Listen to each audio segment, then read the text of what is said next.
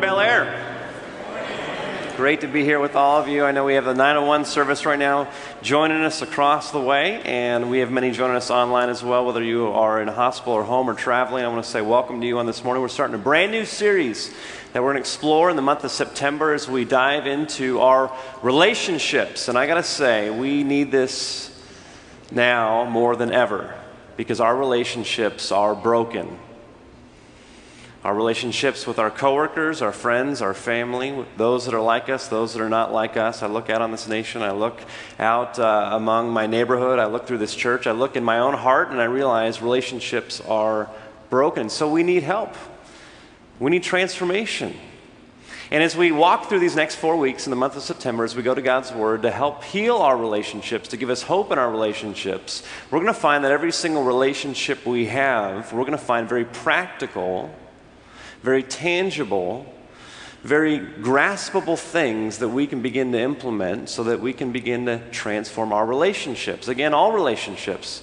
So whether it's with your spouse or with your kids or with your parents or your extended family or your neighbors or your coworkers or your closest friends or those that you would refer to as your enemy, every single one of our relationships can be absolutely transformed this month if we submit to what God has for us.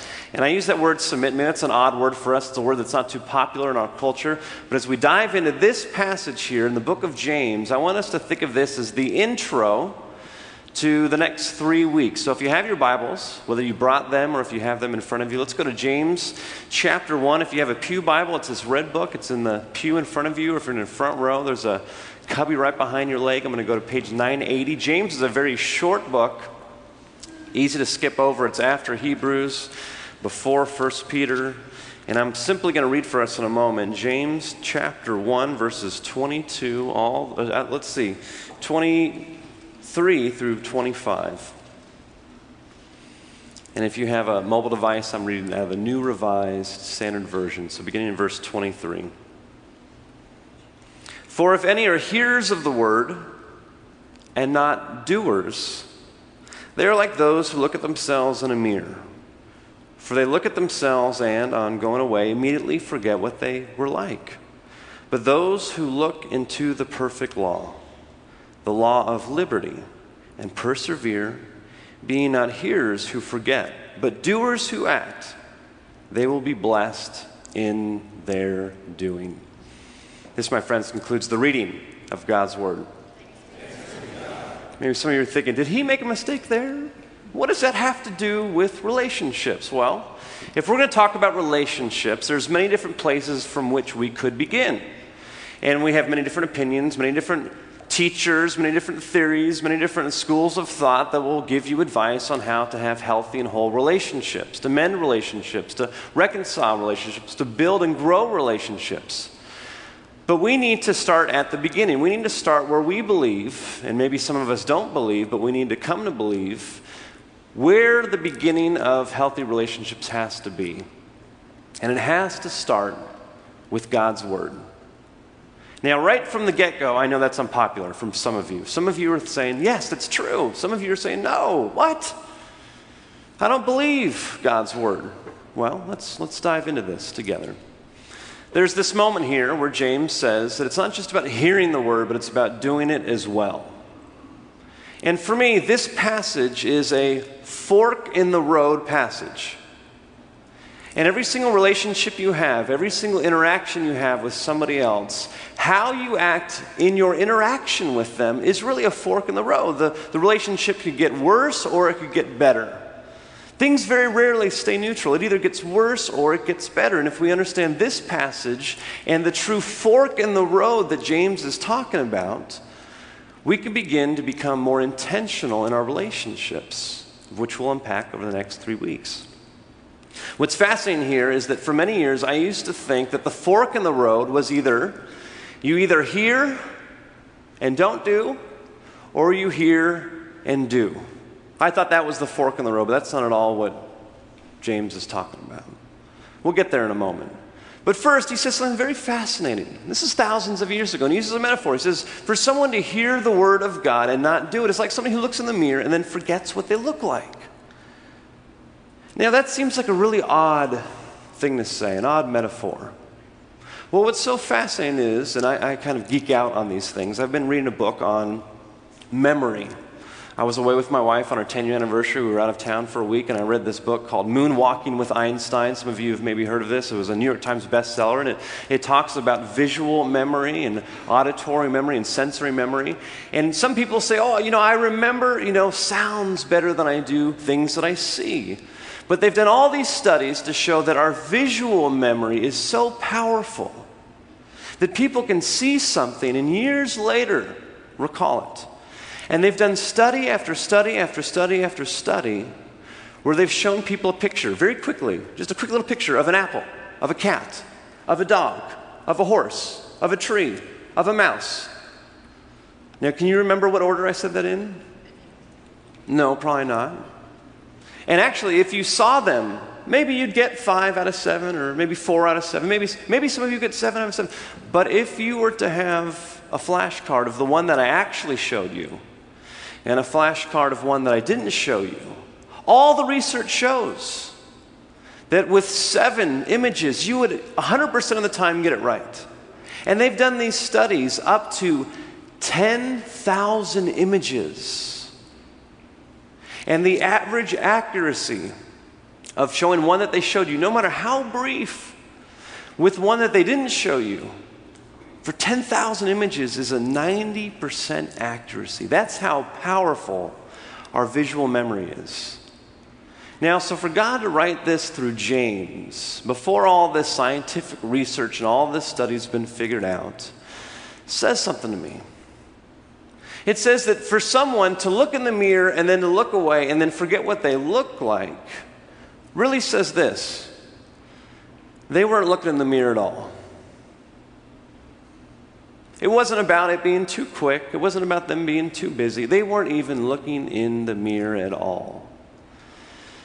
And that is so powerful because I realize in my life where my relationships go off the rails, where I'm not allowing God's word to guide me, to direct me, to give me hope, to give me correction, to give me uh, humility or even courage. The reason why it's not doing those things is because I'm not even looking. It's not even that I'm forgetting. I'm not even looking at God's word. And so before we can even talk about what it means to be a doer of the word, we first got to talk about this idea of what does it mean to be a, a hearer of the word. We live in such a fast-paced culture. Every single one of us. Even those of us that are retired, it is so busy. Some of you said to me, I am more busy now in my retirement than I did when I was running a corporation. Kids, the youngest age, are saying, I'm just so busy, I can't keep up. We, we're just, we're so slammed, we're so busy, we're so stressed out. We don't have time, we say, to just hear God's word. But there's this amazing truth that you've got to know. That you don't know yourself, I don't know myself. Your loved ones don't know you as well as God knows you. There's no book, there's no psychologist, there's no expert, there's no teacher, there's nothing in life that knows you better than God knows you. And God's word has this ability to speak into your life in ways that no other person can. There was a gentleman by the name of Emile Caillé many years ago, about a century ago, who did not believe in God. And he, in his journey, he wanted to be a student of the world.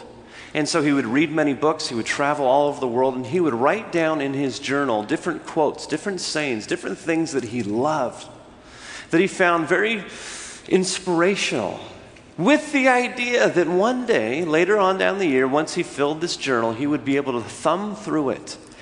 And this journal, this book, would just tell him who he was. It would show him who he was. All these years of all these travels of getting the best quotes and the best ideas to write them all down, the greatest moments of inspiration. He knew that once he sat down and looked at all of it, he would say, this is me. This defines me. This is my worldview. What happened? After it was full, after about five years, he sits down, he begins thumbing through, and he says, what? True story. That's hogwash. I wrote that down. He's flipping through, and he says, oh, that was a good one. I remember that one. Flipping through. No, that's, that's not true. And what happened was is he, like all of us, we change over time. And there is no book that can change with you. Ah, but many years later, Emile came to know Christ. He accepted Jesus into his life, the Holy Spirit poured into his life, and he began to read the Bible, and he said, now I have found the book that knows me, that no matter how much I change, no matter what I'm going through, no matter what the state of my relationships are, that there is a truth that speaks into my life, that this verse now means something even more than it meant a year ago. Have you had that? You've experienced that.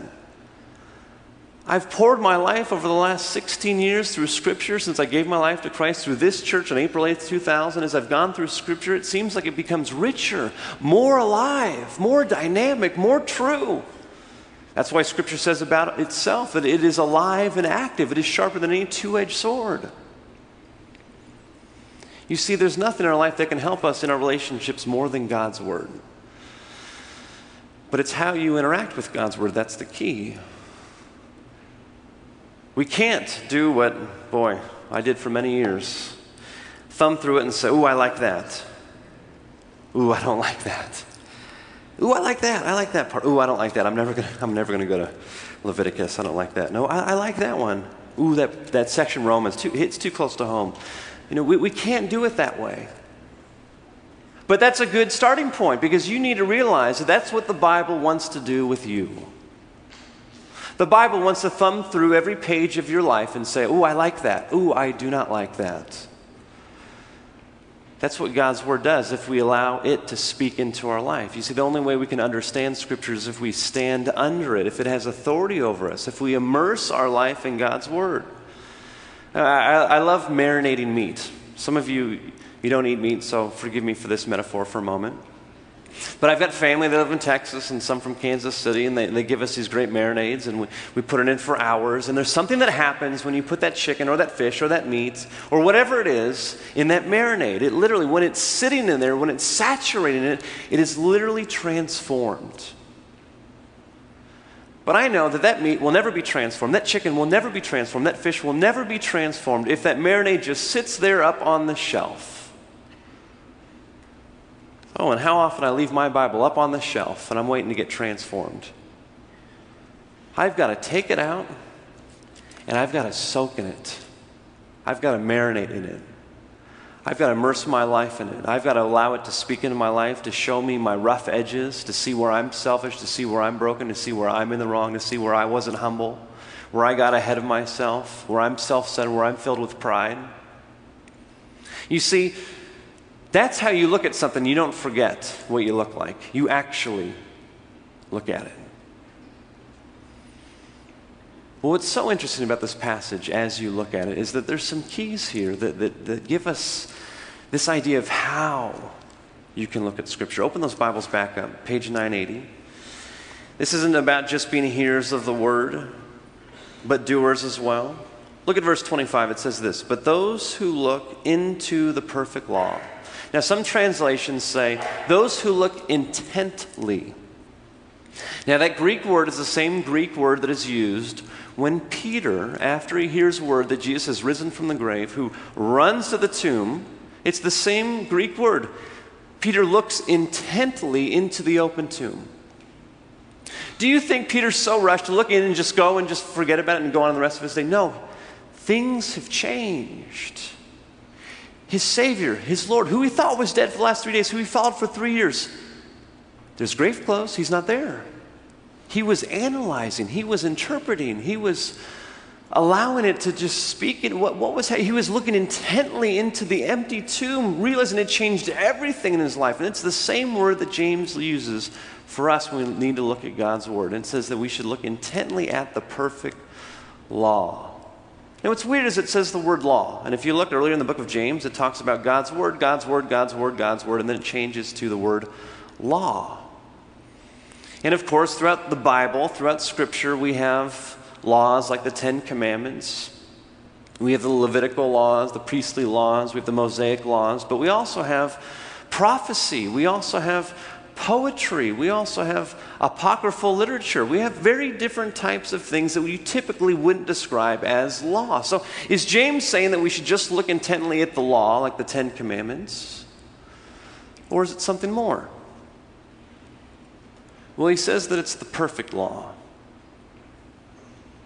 And the more that we look at Scripture, and the more that we look at the life of Jesus, and the more that we actually listen to what he says, we begin to see that Jesus actually uses the law in a very different way than they used to use the word law in the first century. In fact, it actually says that he quotes the book of Psalms. And he says, even in your law you have said. And he quotes the Psalms. The Psalms are poetry. And so Jesus, if he is who he says he is, and oh, he is who he says he is, because he defeated death, he rose from the grave, he's at the right hand of the Father, and there's been witnesses, there's been proof. If Jesus is saying that even poetry in Scripture is the law, then what he's saying is this, is that there is not a word out of place that isn't normative for our life. And if there's a part that you don't like, or that I don't like, because there's a lot of it that I don't like, it's because I don't understand it. And I have to submit myself longer to it and say, God, would you reveal to me what you really mean? What would you have for me in this day? What did it mean back then, and what does it mean today? Yes, you didn't have people eat shellfish back then, but what does that mean for me today? What are you trying to speak to me? What is this all about? You see, we have to analyze it. We have to interpret it. We have to understand it, but we can't just brush through it. And that's just in the hearing. When was the last time you just sat and let Scripture soak you up? Okay, for those of you that don't like me, when was the last time you went outside and just let the sun's rays just saturate your skin?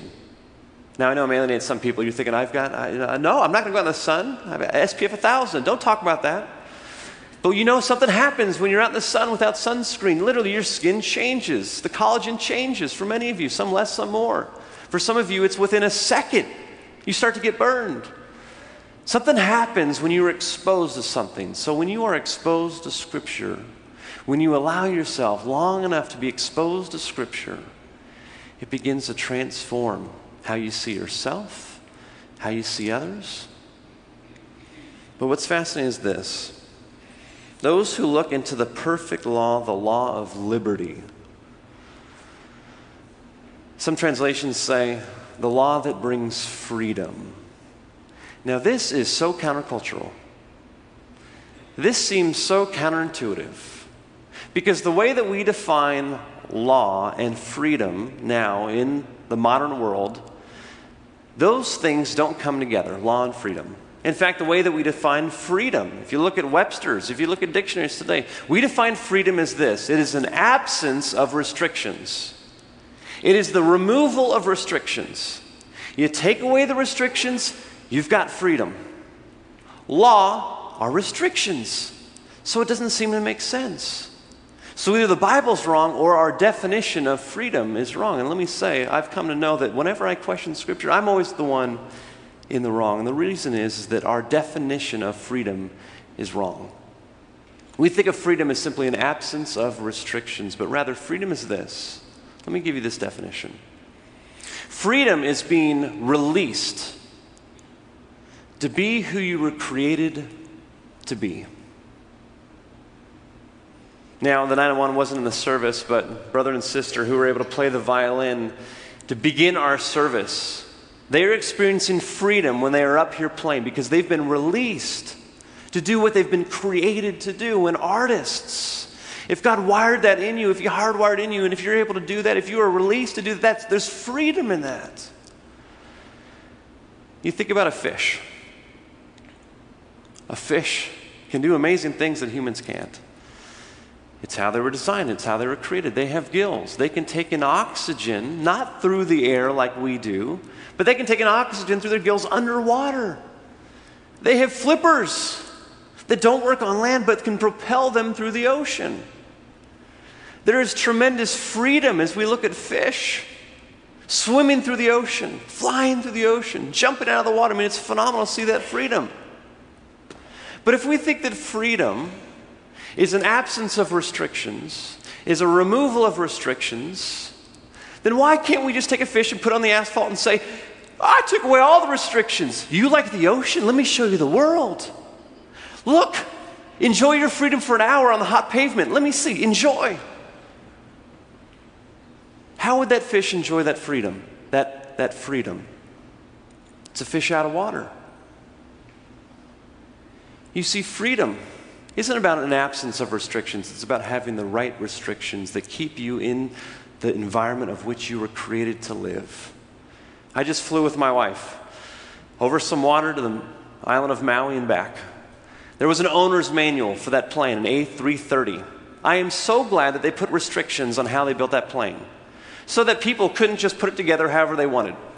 So they couldn't just say, ah, I don't feel like putting gas in. I don't want the restriction of gas.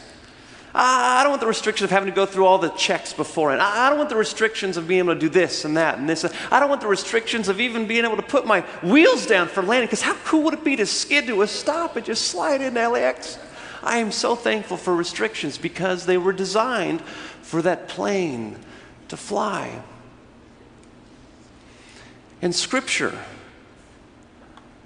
is given to you from your owner, from the one that designed you, who knows relationships better than you do, who says to you, you must forgive. You must forgive. And when you don't forgive, even if it's hard, even if it's easier to hold a grudge, you must forgive. And if you don't, you are a fish out of water. You must be humble. You must swallow your pride. You must not seek to always be right, not to always win the argument. And if you don't, you are a fish out of water. You must be slow to speak, quick to listen. You must be patient. You must be kind.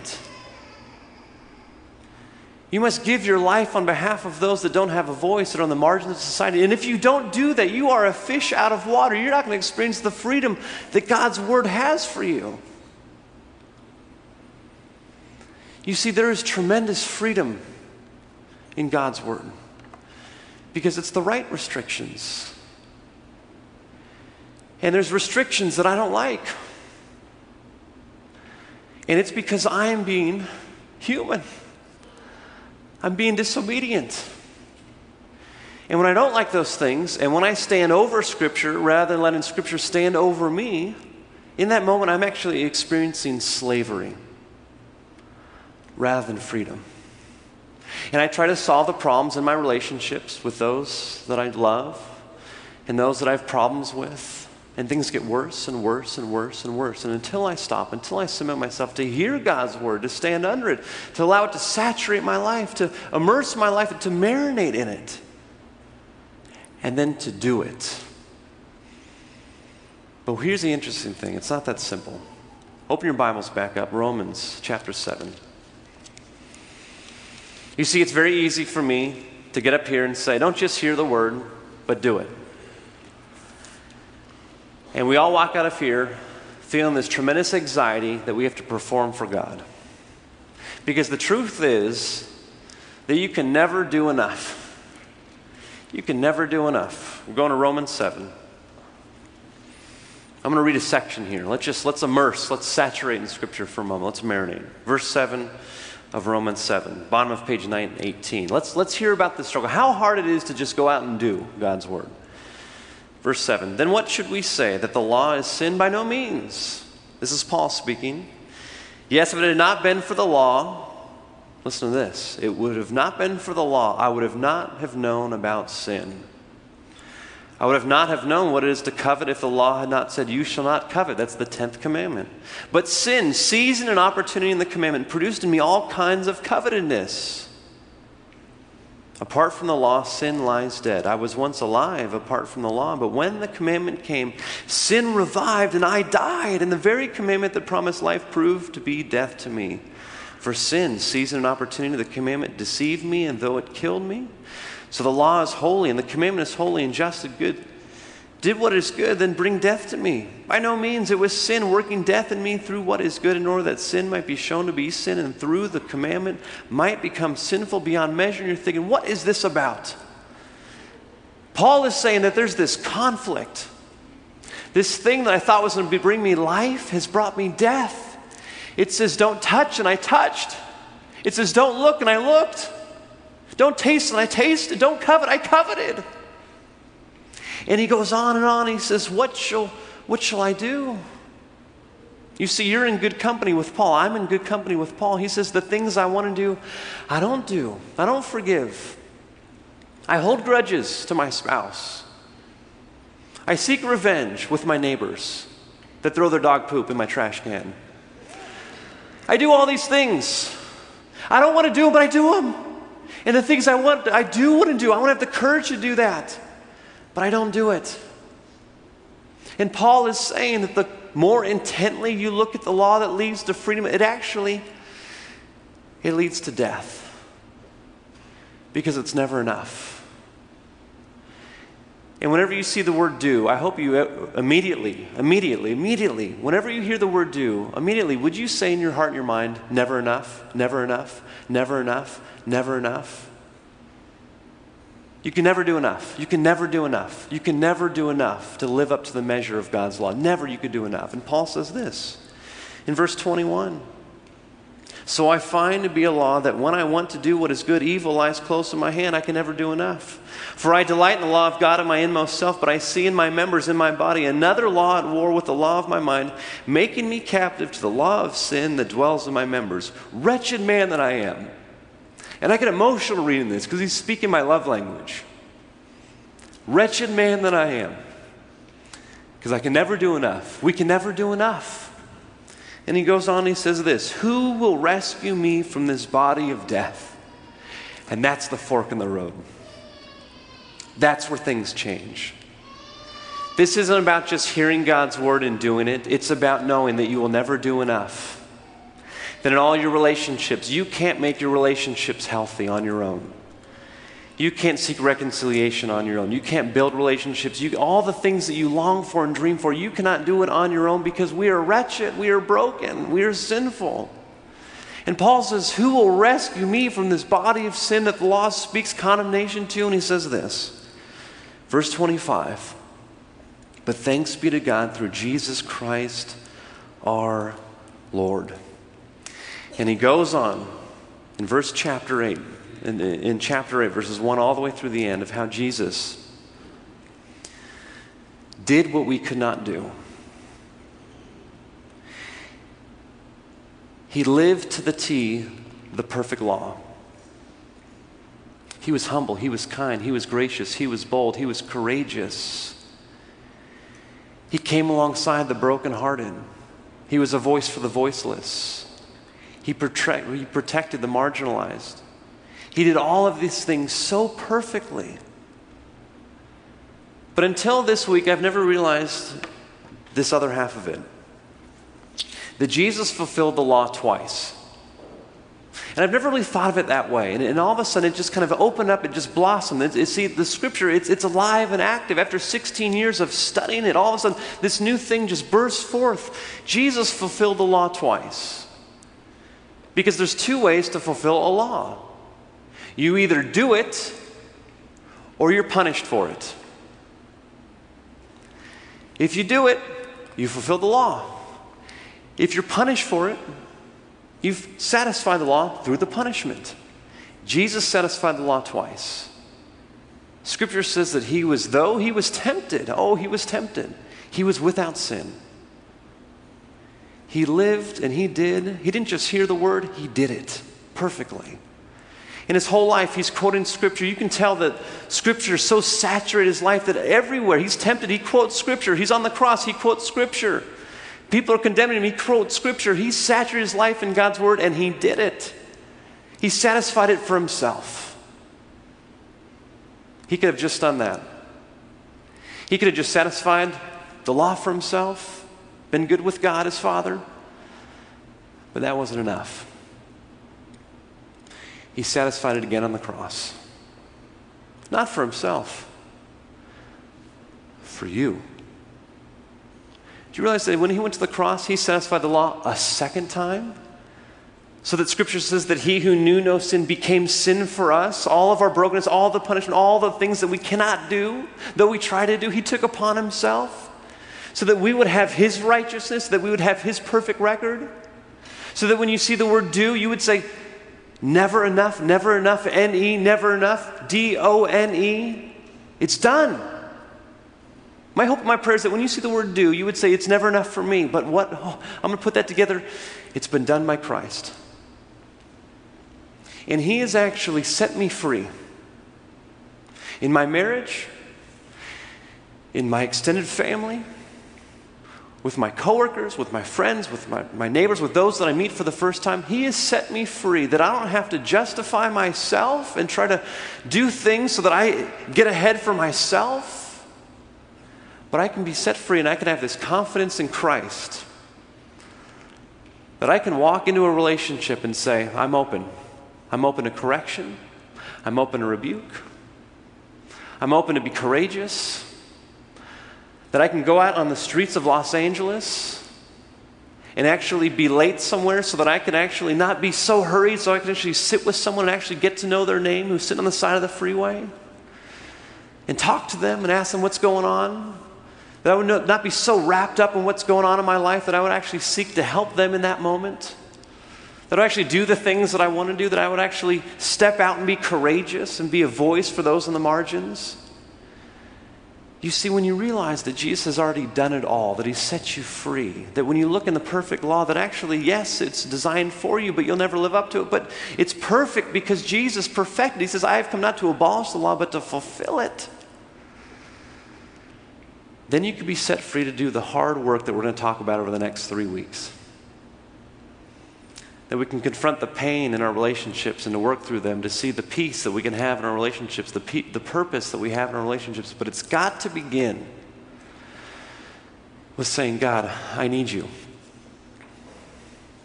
And there's some of you that are where I was about seventeen years ago, that I thought just because I went to church that it made me a Christian. And it took a roommate of mine in college who says, Drew, I love you, but according to my understanding of Scripture, you are not a Christian, and therefore, man, you're missing on so much. And he says, Drew, you are the Lord of your life. You are the Savior of your life. He's reading for me, Romans ten, nine and ten. Unless Jesus is your Lord and Savior, you're going to miss out. You're going to keep trying to earn approval from people. You're going to try to keep making up for mistakes. And God's word, Romans ten, nine and ten, convicted me so much that it changed my life. That I said, you know what? Ethan is right. I was trying to do things my own way. I was trying to use God as my sidekick. I was trying to use him as good advice. I need to submit to him being the Lord of my life, the Savior of my life. And I gave my life to Jesus, and in that instant, things changed. I didn't know it at the time, but looking back, oh, things changed. God's Spirit began to dwell in me, began to transform me from the inside out. And there's this great truth that every single person here in the nine oh one, those listening online, that if you have yet to give your life to Jesus, that all you have to do is say, Jesus, I don't even know the fullness of what this means, but I want you. I need you. My relationships are broken. My marriage is broken. I'm estranged from my kids. I'm making a mess of things at work. I just got fired. I'm, I'm going through all these things. And you're looking for solutions. And Jesus is saying, I'm right here. I have walked the path. I have done the right road. The, the road less taken, the road less traveled. I've already done it. Now I'm meeting you here at the fork in the road. Will you follow me? It's a good road. It's filled with hope and promise and goodness and transformation. And the moment you say yes to Jesus, in that instant, Christ begins to dwell in you. The Holy Spirit dwells in you. You're adopted into God's family. And Scripture says that now, actually now, because of the Holy Spirit, now you can begin to understand what this is all about. Because Scripture also says, without the Holy Spirit, this does not make sense. And if many of you have been reading this and saying, this doesn't make sense, perhaps, perhaps, either you're not spending enough time in it, or you haven't first said, Jesus, would you come into my heart? We've got a long road ahead of us in September, all of us together. Let's start by looking at God's Word. Let's pray. God, as we prepare our hearts to partake in communion, to come to your table, may we be reminded that you, you invite us, that, that we come because you have paid it all. Jesus, would you help us to see where we are fish out of water, where we are trying to operate in ways that you haven't designed for us. But may we look intently. May we this week perhaps choose simply Romans eight to memorize or to study, to saturate it. Would you convict us? Would you help us in our unbelief?